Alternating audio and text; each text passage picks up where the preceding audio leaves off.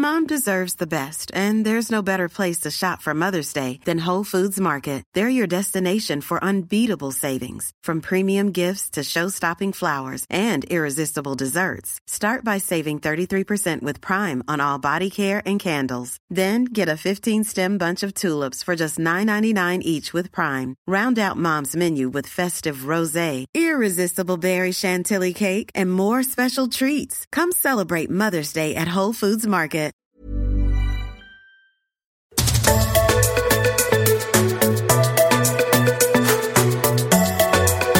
Welcome to My Millennial Career. My name is Shelley Johnson. I'm a HR consultant and the founder at Boldside.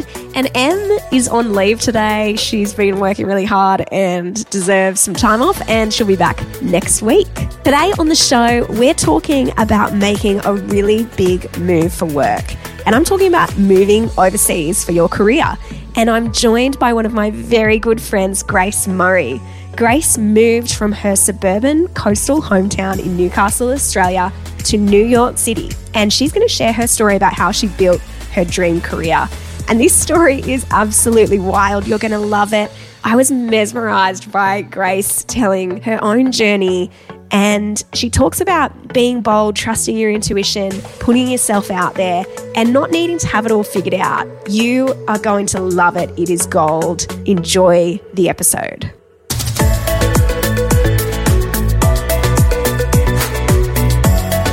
Hey, Grace. Hello, Shell. How are you? I am good. And do you know why I'm so good? Because, okay, this is just so exciting because you live in New York.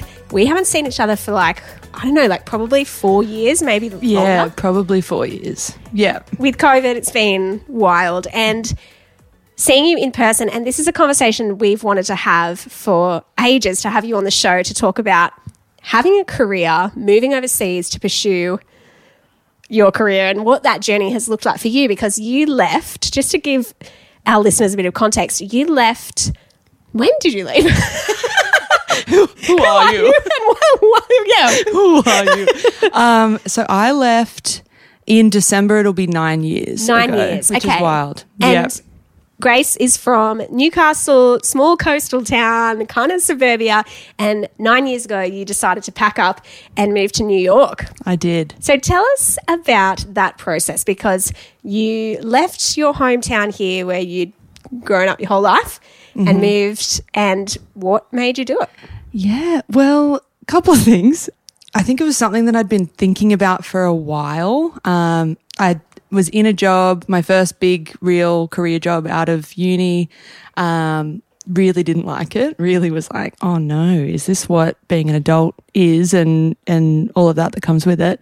Um, and ended up quitting that job because I wasn't sure what I wanted to do next, and started working at a tequila bar um, in Newcastle as a like, oh, really can't get my head straight on what my next step is, and felt really overwhelmed by that job. So I just thought I'd take a little bit of a breather before I made any big decisions. And in the back of my mind for a long time, I'd thought about moving overseas and doing maybe a year somewhere, and was kind of tossing up between London and New York. Um, and then, you know, I think like a lot of big decisions, they kind of are swirling around for a while in the back of your mind or in your gut somewhere. And then one day I was just like, I'm doing it. Like, I'm going to, I literally was walking in Newcastle Mall past a travel agent who books anything through a travel agent. but I was, I was like, I'm going to go in there and I'm going to see how much a ticket to New York is. And the travel agent in there was so hilarious and was like, who hasn't just thought, you know, Yes. let's just go to New York. And I was like, right, I'm doing it. Um, but I did only think I would do it for a year. And then I kind of thought I would go over, um, get a little bit of experience, come back and maybe exaggerate that experience and fast track my career a bit. here. Exaggerate experience to the potential employers. Exactly. Yeah. Like, oh, local girl done good. She really went out there and, and got that international experience. and oh, she's worked in New York. Like, I'd heard the way that other people had spoken about people who had worked in New York. And it's almost like I think often in my experience here, it was very, oh my, oh, she's worked in New York. She's amazing. And like no other information. Just she literally tick, tick, did it. She she worked there. So I thought if I can do that and then come back, that might actually fast track me a few years. And more than anything, I just wanted, like, I didn't have Yeah. the next step in mind. And I thought, I want to kind of put myself into an environment that um, really is very foreign to where I currently am. Even going to Sydney felt like it wasn't a big enough jump. Um, and I had a good friend, one of our, both of our good friends, who was over there already and had been doing amazing things. And I thought, I'm just going to do it. And how old were you at this stage? 24 24. Okay. And so you had studied, what did you study? communications. Yeah. And Yeah. so you'd went into and you got a job in marketing. In marketing, advertising. Yeah. So it was like an account service job yeah. in marketing. And it's really interesting when you get out of uni and you've ticked off the big degree that you felt like, well, once I have this, my career path is sorted. Like, Yeah. and you, you really have that sense when you're at uni and you're young and you're figuring it all out. Not that like we're still young, right? By the way. Totally. Okay, so I want to know. I love what you're saying about that idea swirling around. I think that's a really key thing for anyone listening right now. If you've had this kind of vibe, desire, kind of almost like this intuition around, I'd love to do this thing, but I don't know if I have it in me. I'd encourage you to really listen to that because there's these opportunities in life that we have, and it's almost like this moment or window in time where we have this kind of desire. And I love what you're saying that you walked down the street, you saw the travel agency, and you went in, and some person there was a part of you moving Yeah. and making a huge change, which has completely changed your life. Totally. And I remember thinking, so yes, it was swirling around for a long time. And I remember seeing, I think it was on a fridge magnet or something. You know, those like inspirational quotes that are on fridge magnets or like a pillow at your auntie's place or something. and it said something to the effect of um, one big decision you can make really quickly can change your life. that would have been tough to cross stitch. It was worded a little bit differently to that. Yeah, that's right. Um, but it was swirling around for a long time. And then I remember just being like, I'm doing, like committing to it and thinking, I'm just going to do it. And what's the worst that can happen? And very blessed to have a, um, you know, safety net, I guess, in my family that I knew I could come back to and all that sort of stuff if everything didn't go particularly well. Um, but I really did just listen to that instinct and made the decision. And the more that I get older, um, the more I think about how proud I am of my decisions. And Uh, that that's one of the oh. things I'm proudest of, really. Totally. It's there's a huge risk, and I think it, right now you have, and we're going to get to what you're doing now because you have had such a hugely successful career. But people looking from the outside now would not see that moment nine years ago where you're freaking out and going, "I'm just going to do it. I'm going to take the plunge. There's a risk involved. It might not work out, but I'm going to trust my instinct around it and give it a go. And I love the risk taking in that. And I think for anyone throughout their career, there's so many moments where we have to take a risk. We have to take that step out. And it's okay if things don't work out.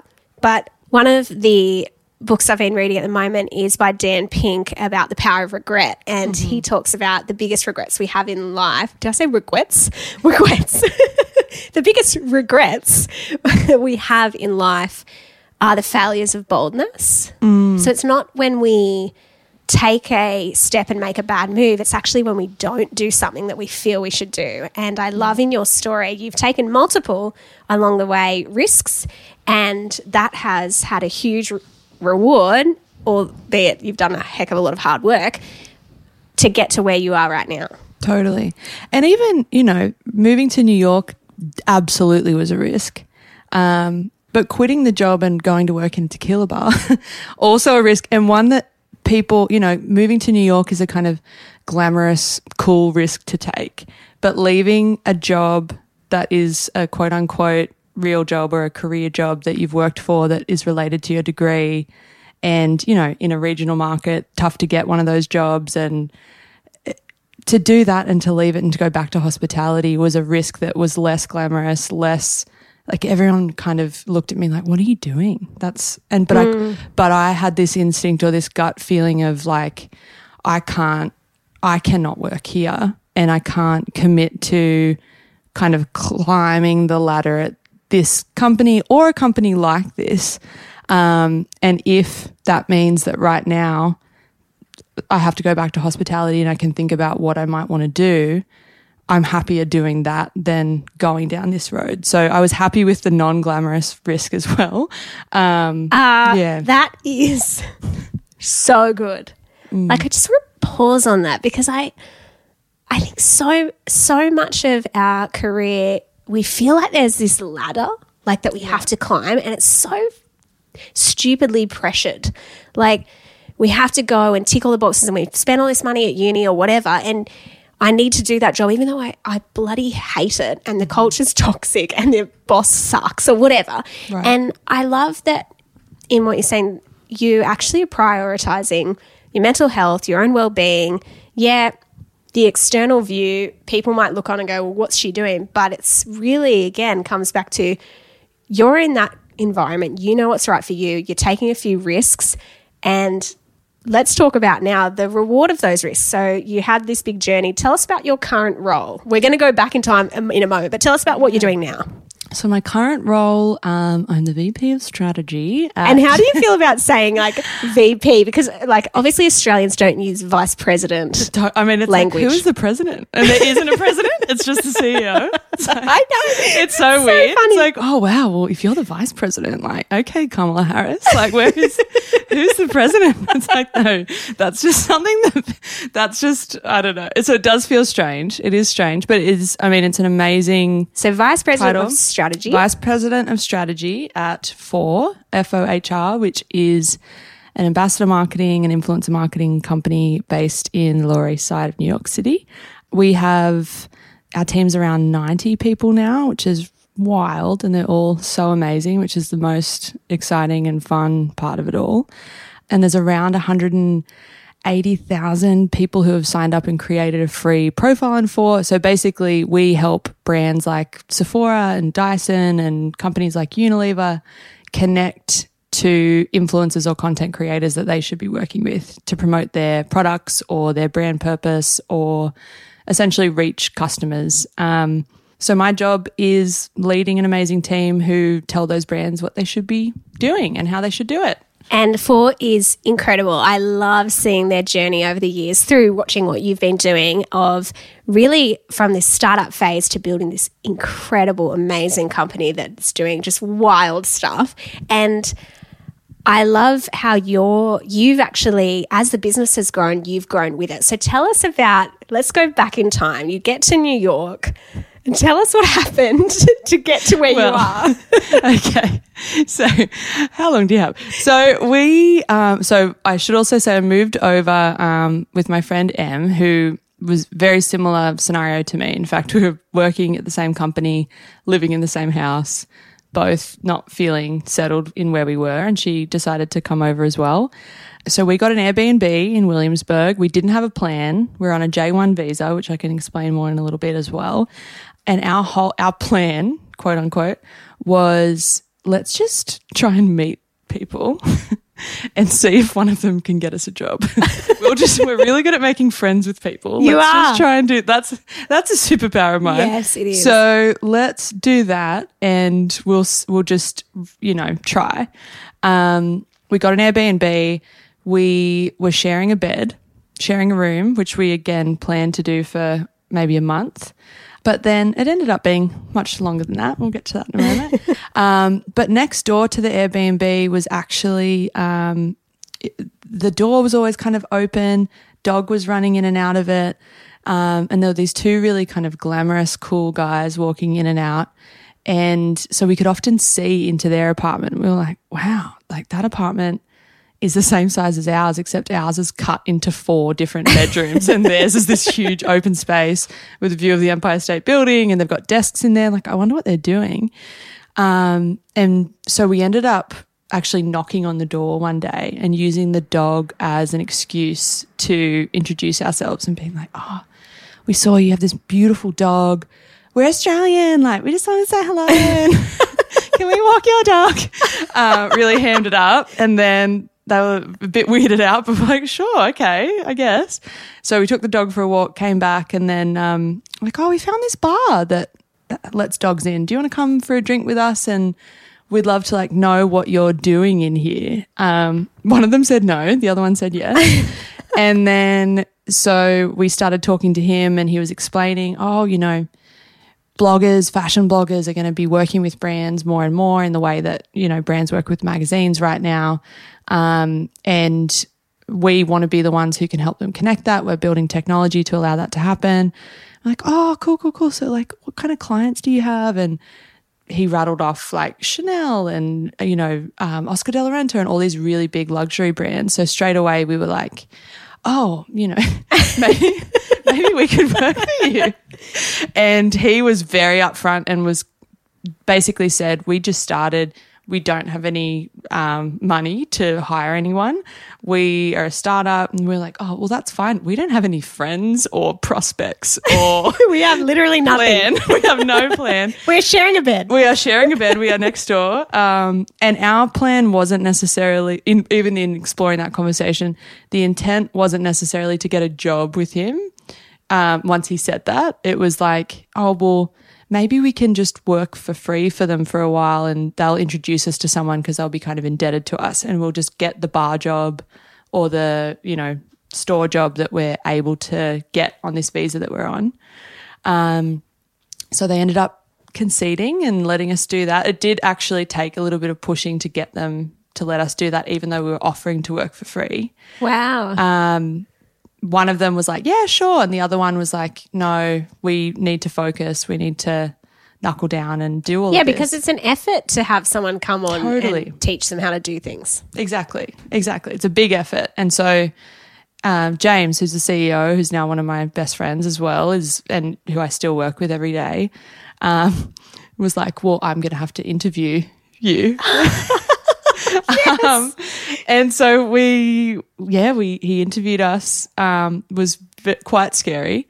Was it? and oh, he was he was quite scary and he was i remember him specifically saying we don't have any money but we do have expectations and i was like oh, wow. okay. um and you know unpaid internships all of that sort of stuff but they didn't want us there so we really had to kind of force our way in yeah we ended up kind of we were also i should say i was working in a jewelry store and was working in a bakery um So you were working for your kind of casual gig doing that, and then when would you? You were working at night. You were working whenever.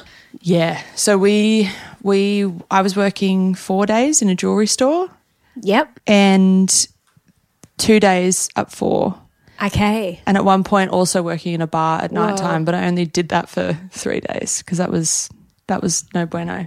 Um, but after about four months of doing that, they said if you can figure out a way to sell to bring in clients and essentially bring in business, um, enough business for us to support salaries for you, then we'll be able to hire you. It's really funny you say that. Uh, on an episode that um, we did a little while ago around pay and performance, we talked about this whole concept of fund your own increase, fund your own pay rise. And I think w- what you're saying is like next level because it's like fund your own salary. Like get enough, get some clients in the door and we can pay you for the work that you're doing.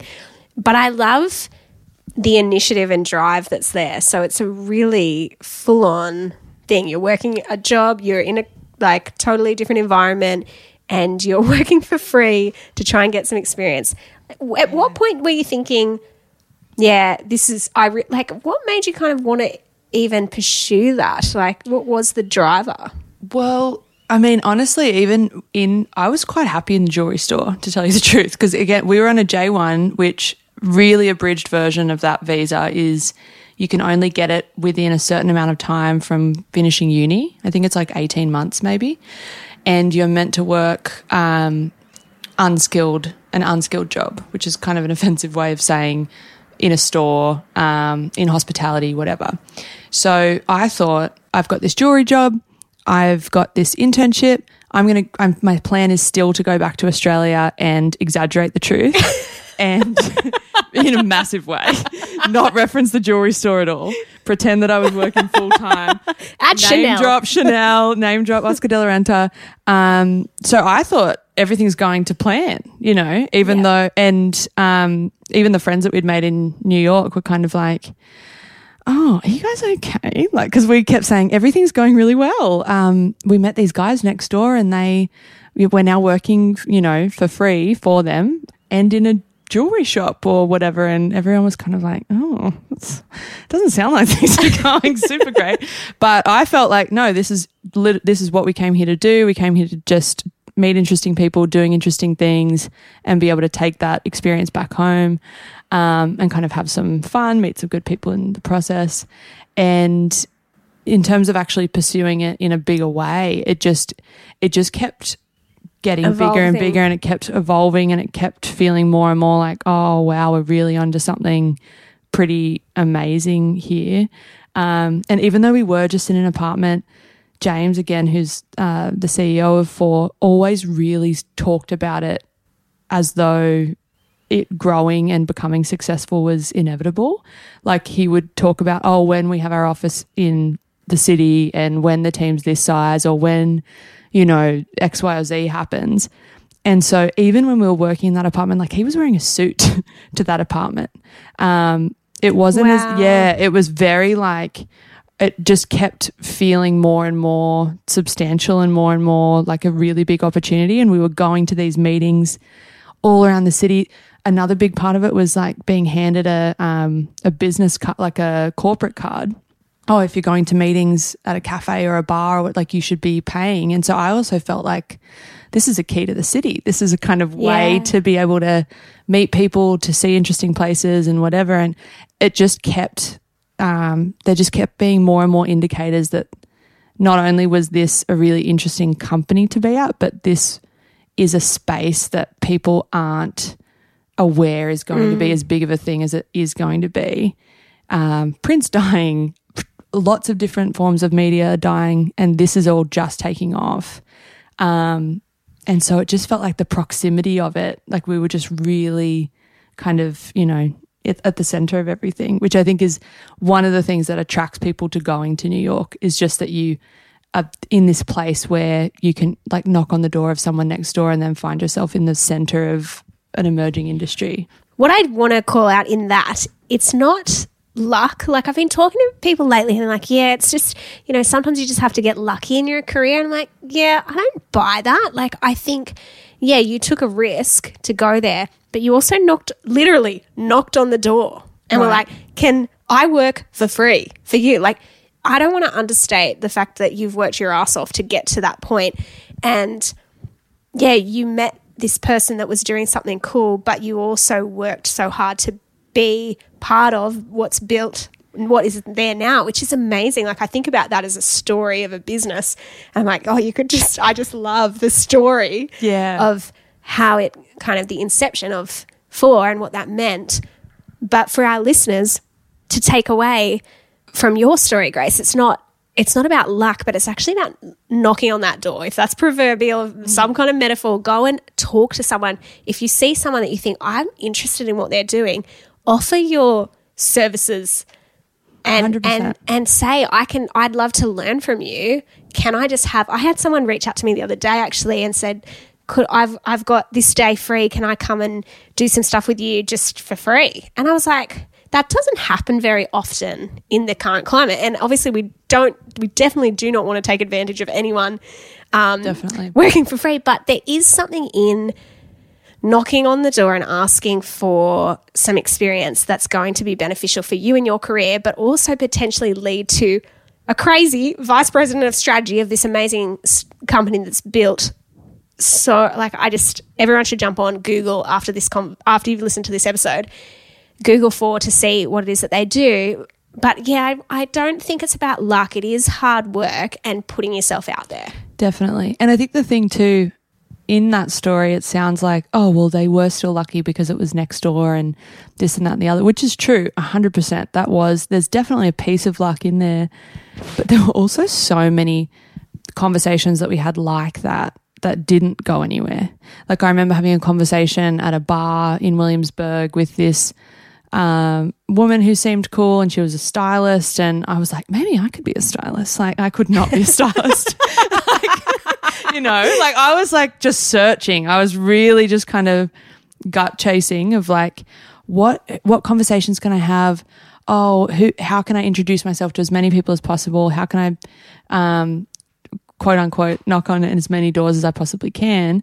Um and so many of them didn't lead anywhere. And I think that's the kind of trade off to finding one that works is that, again, I would have truly been, if I had worked in that jewelry store, which is called Catbird, if I had worked there for 12 months and, um, you know, made some great friendships, met interesting people, I still probably would have come back and like felt that it was a successful time away because I really did go over there thinking, I just want to, like, my, I'm, the risk that I'm taking is trusting my instincts and I'm going over there. And what that has meant is that I'm in a jewelry store and great. And now I'm coming back and I had a great time. So there's a lot of doors that you knock on that it just doesn't work or it doesn't lead anywhere. Yeah, and the the key is to actually like put yourself out there. Go for as many like, you know, if that's you might get 70 knockbacks, but you get the one gig that leads to that amazing opportunity that you'd never imagined. Right. 100%. We're just going to take a break and we'll be back in a sec.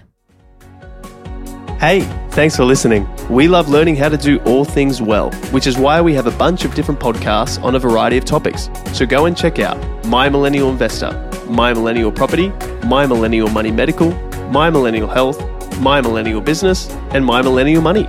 Find these wherever you're listening to this podcast. Hey, I'm Ryan Reynolds. Recently, I asked Mint Mobile's legal team if big wireless companies are allowed to raise prices due to inflation. They said yes. And then when I asked if raising prices technically violates those onerous two year contracts, they said, What the f are you talking about, you insane Hollywood ass? F- So to recap, we're cutting the price of Mint Unlimited from $30 a month to just $15 a month. Give it a try at mintmobile.com slash switch. $45 upfront for three months plus taxes and fees. Promo rate for new customers for limited time. Unlimited more than 40 gigabytes per month. Slows. Full terms at mintmobile.com.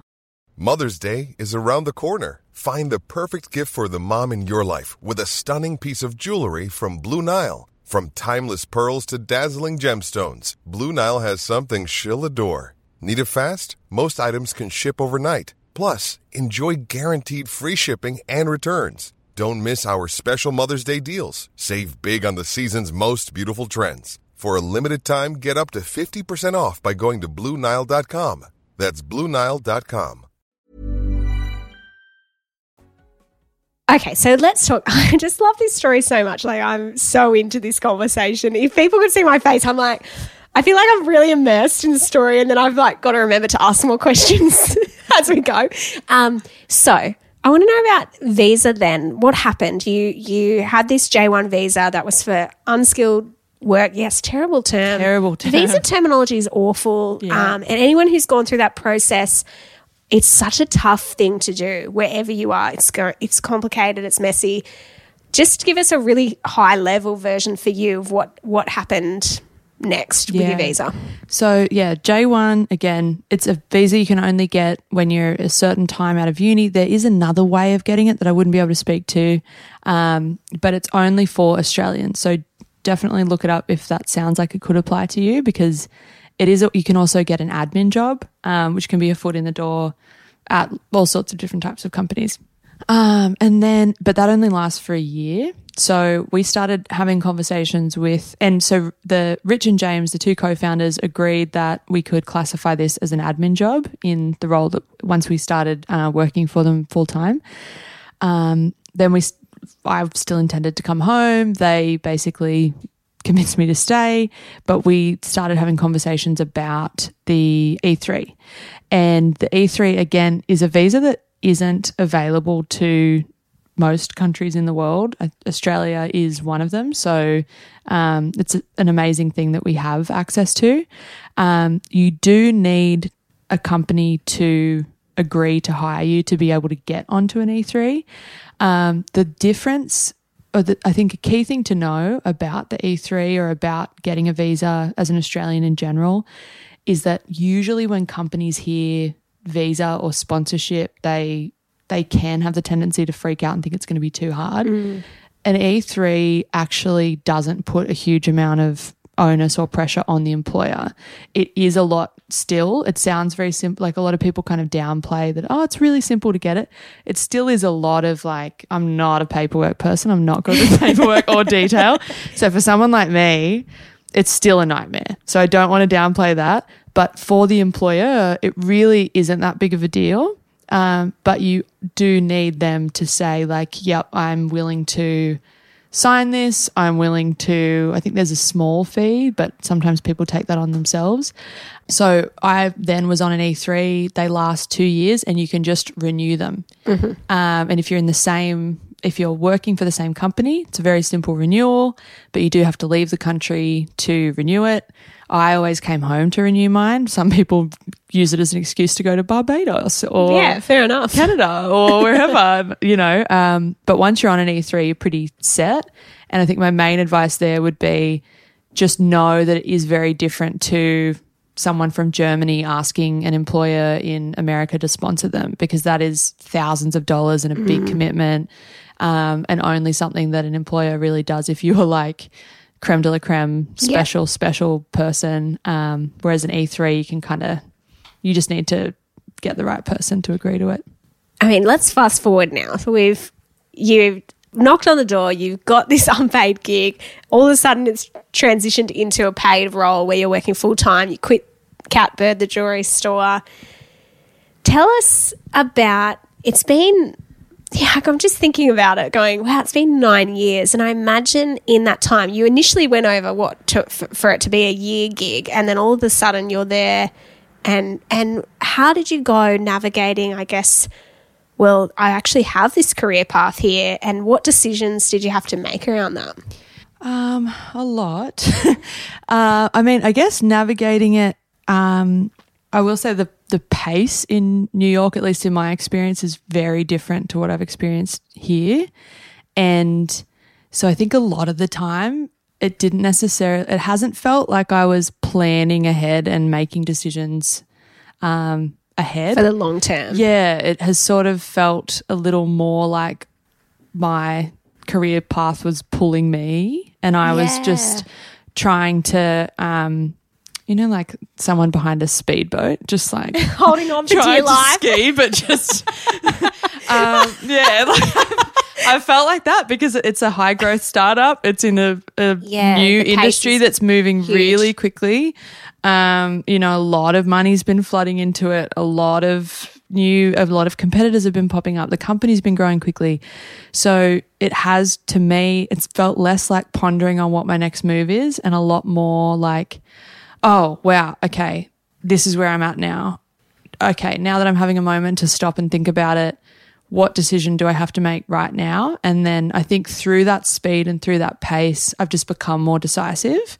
And I said before that I'm proud of the decisions I've made. Like, I think I have really um, developed an ability to trust my instincts, and they have served me well. Like, I'm sure not everyone has that experience, and maybe then they tweak their like their instincts. Kind of tw- like your instincts, I think, are kind of like an algorithm in a way where your instinct might tell you like jump off this cliff, and then you jump off, and like Terrible. It's not a good idea.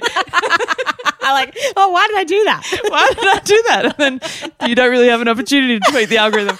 So bad analogy there, but I think Oh, great analogy. well, great analogy. So you know, it's not. I think your instincts are like that. Like they kind of you if you listen to them, and then it's like, oh, well, that worked. Okay, well, I'm going to do more of that. And then if something doesn't work, it's like, okay, well, what did I learn from that? And then that you kind of internalize that. And I think that for me has just really um, rapidly happened. Yes. So now I feel like I um, I also know if it's a big decision and it requires more pondering or if it requires more research or more conversations. Or like I I think decisions and instincts are something that you can really develop. Yeah. And then it becomes really amazing once it's really working for you because then you can just be like, okay, well, you know, I had a really difficult decision I had to make recently. And I was getting a lot of advice of like, oh, I really think, you know, this is a big conversation, a tough conversation. I think you should reword this or you should do this or you should do that. And I took a lot of that on board, but there was a lot of advice that I disagreed with. And I felt confident to be like, you know what? If I regret how I plan on handling this in a year or five years, I'll just have to live with that. But like, I need to go about this conversation in this way. And Yeah. I feel like now I'm at that kind of, that's where things have led me to.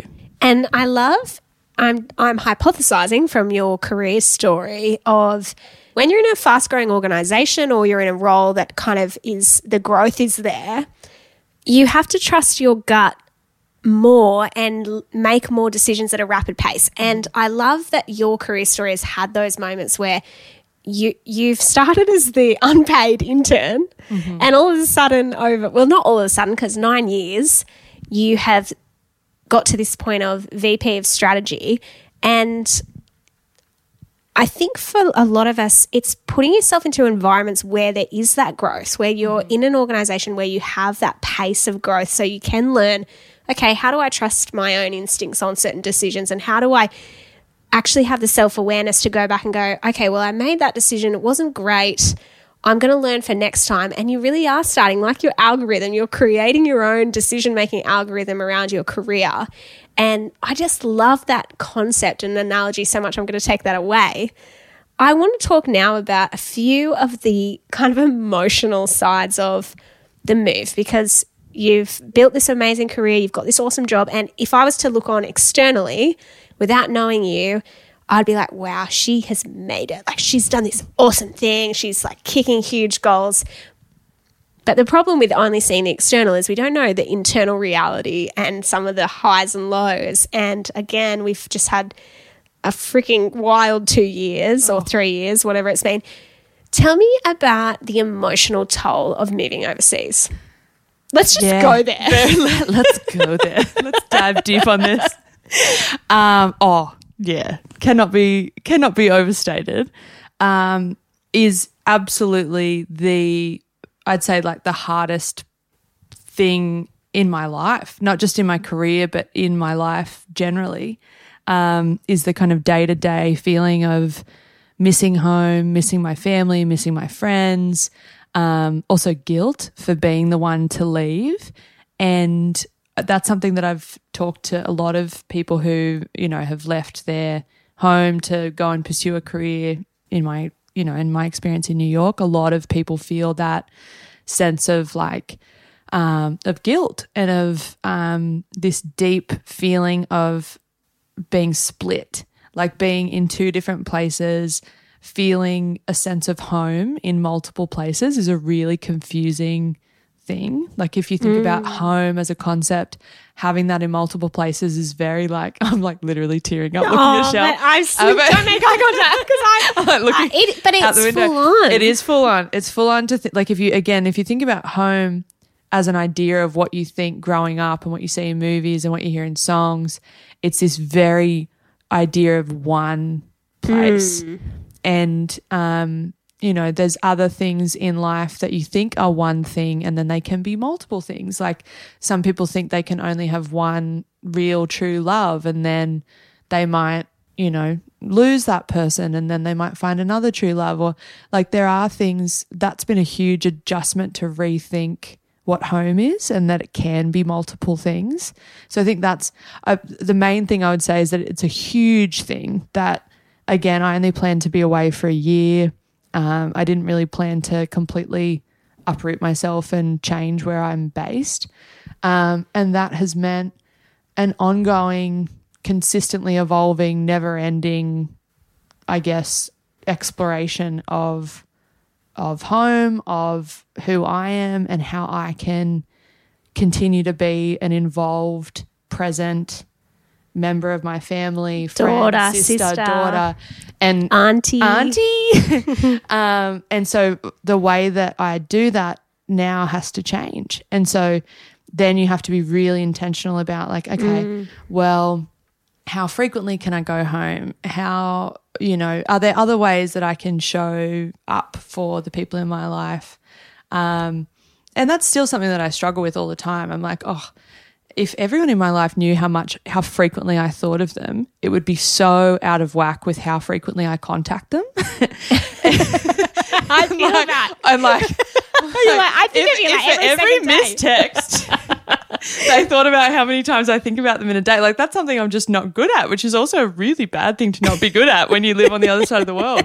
Um, but that is definitely something that is a huge, huge challenge and downside of moving away. Um, but then again, you know, you just uh, uh, humans are more adaptable than we think, and you just um, start, you know, exploring new ways of being and new ways of doing things. But it's definitely the downside. The downside, totally. And I mean, if for our listeners to know, like Grace, your family is so beautifully close, like amazingly close. And I remember when we had my oldest Sunny, she's well, nearly five, and when she was born, and you messaged me and you're like, I have a gift coming to you. Your mum dropped it over. She met this book, Kissed by the Moon, which Sunny still reads. She drops this over into my house, read me this book with Sunny. Bless her. And so, for people listening who are from a close family, your family is super tight. Yeah. An amazing family who I just adore. And there is a toll, and there's a toll in every decision. And so, it's working out okay, well, am I, how am I going to still show up, as you said? In the way that makes sense for my family and be present in those moments that I need to be present and also have the self awareness to go and the conversations around, okay, I'm not great on text, but that doesn't mean I'm not thinking of people. And as long as they know that, like that's, that's, I think there is those moments of like the trade off decisions. There's things that happen in our career that mean we make big calls. But I think you've done it really well. And even just walking into it, knowing that this is a cost, but I, I'm going to work out how to navigate it and I'm going to change things as we go to make sure it still works for me and works for my family. Yeah, exactly. And again, I'm so blessed and so lucky to have my family who a year into being in New York, I remember being like, oh, well, you know, they're telling me to stay and they're like offering me a much better situation than I've had this year. And they've, it seems like all this is really going to take off and da, da, da, da. But I think like I should just probably just come home because that's like I couldn't live here long term and be away from all of you. And I remember mum and dad, who again I'm so close to and would love to just have had me here. I remember them kind of going quiet on the phone and then being like, well, do you want to do that? Like, is that what you actually want to do? And do you think it would be? And that would have been really hard for them, I'm sure. Would have been so hard. Um, yeah. And so I'm so lucky that they weren't just like, yeah, you're right, come home. um, because I think I would have regretted it if I came home.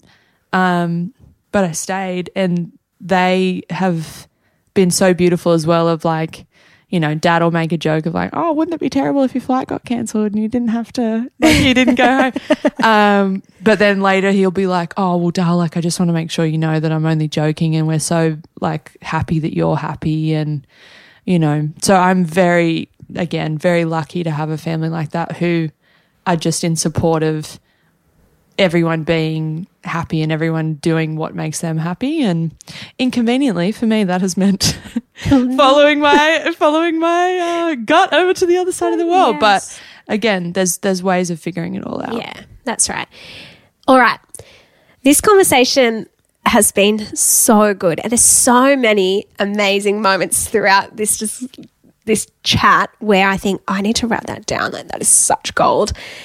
We've got time for one more question. So I'm going to hit you with the final one to bring us home. What would you tell your younger self? Ooh, so I've actually been thinking a lot about this recently um, because I have only realized in the past 12 ish months, despite being quite a confident person, quite a positive person, I've only actually just realized how negative my self talk can be. And so, something that I've been doing that's helping me is thinking about what myself in five years would tell myself, like, would say to me now.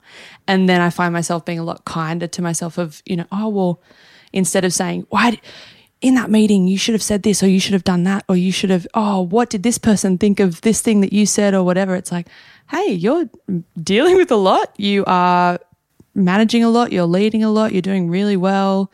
Um, and good for you at, you know, of thinking about myself um, in that kind of future tense has been really helpful. So I think, what would I tell my younger self? Just like, good for you that you are being brave and bold and um, that you are taking these big steps and that you are really going after what you want, even though you don't really know what that is yet. And I think that a lot of people really think like a lot of people chase dreams, but they don't really like chase what their gut is telling them. And just because you don't have an end goal in mind doesn't mean that you shouldn't trust and go after what your gut is telling you. So just I would say keep doing that. and take that next step. Like I kind of think about your story, and it wasn't like you had this big plan of I'm getting this role. It was each time the next thing would come up, you would just take that step and like go and go. Okay, I'm going to to move forward. It's like your dad telling you, "Are you sure that's the right call?" What do you really want to do? And then it's going back to the drawing board, going, yeah, no, I'm going to take the next step and see where this leads. And I love the kindness thing. I've, I, I, 100%, I know our listeners are going to really agree with that, that sentiment of the negative self talk and the feedback loop, like mm-hmm. ruminating on, oh, gee, I could have done that better. I could have, but just breaking the cycle and saying, I'm just going to give myself a little bit of kindness and self compassion. Yeah. oh, what about that stupid thing you said? Like, what about all the smart things you said? Maybe don't worry about it. Like, Yes. what could have that one person been thinking when I said this one thing? What could have all of those other people been thinking when you did all of these other Wow. great things? Like, and every, I think not enough people talk about, not even enough people think about how many of us do that. I didn't even realize that I was doing that until relatively recently. And then I thought, oh my God, like, Did someone pick up on it? Did someone like, yes. who, who was that? a therapist. Oh, good. Yeah. Uh, which I which I con- contracted during the COVID times of being stuck away from my family. But she was like, "Wow, you're really, you're really down on yourself. If like it seems like you're doing a lot of really amazing things." Um, and it took someone just saying that in that very simple way to actually clock it and be like, "Oh my god!" Like I, yeah, that's so true. And I wouldn't talk to a friend like this. I wouldn't talk to my brothers like this or my parents or someone I manage or a colleague like this. So I should not talk to myself like this. And I think something that I just didn't really realize because I've always been a positive person that positivity is different to positive self talk. And so you can ah. be you can be optimistic and you can be positive and you can still in your brain be telling yourself that you're doing you're not doing good things or you're not good enough or you're not making good decisions. And so I think that that distinction really helped me and having someone kind of shine a little bit of light on that made me go, you're actually doing all right. You're you're you did you did good. You're, doing, good. You are. And it's such a beautiful place for us to end this discussion because so many people will hear that, take that on, and go, I need to hear that today. And I'm putting my hand up because I'm like, oh my goodness, there's lots of things. Grace, this is so good to have this conversation. Thank you so much for joining us because we've wanted to do this for like, I don't know, I must have messaged you like probably 18 months ago. And I'm really glad we could do it in person, Me in real life. too. So nice. So nice. All right. Well, hey, thanks for hanging out. And as always, uh, we like your feedback because we're, you know, feedback lovers. If you like the show, give us a five star rating and review wherever you listen. That helps us get it out there. Thanks heaps. See ya. See ya.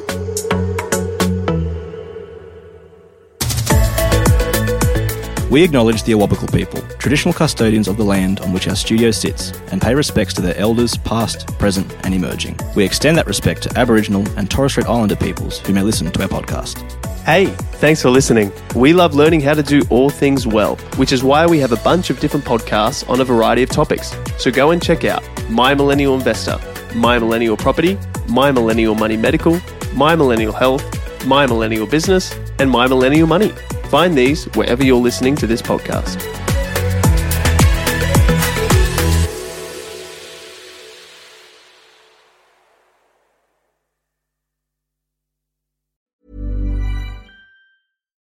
Deserves the best, and there's no better place to shop for Mother's Day than Whole Foods Market. They're your destination for unbeatable savings, from premium gifts to show-stopping flowers and irresistible desserts. Start by saving 33% with Prime on all body care and candles. Then get a 15-stem bunch of tulips for just $9.99 each with Prime. Round out Mom's menu with festive rosé, irresistible berry chantilly cake, and more special treats. Come celebrate Mother's Day at Whole Foods Market. Planning for your next trip?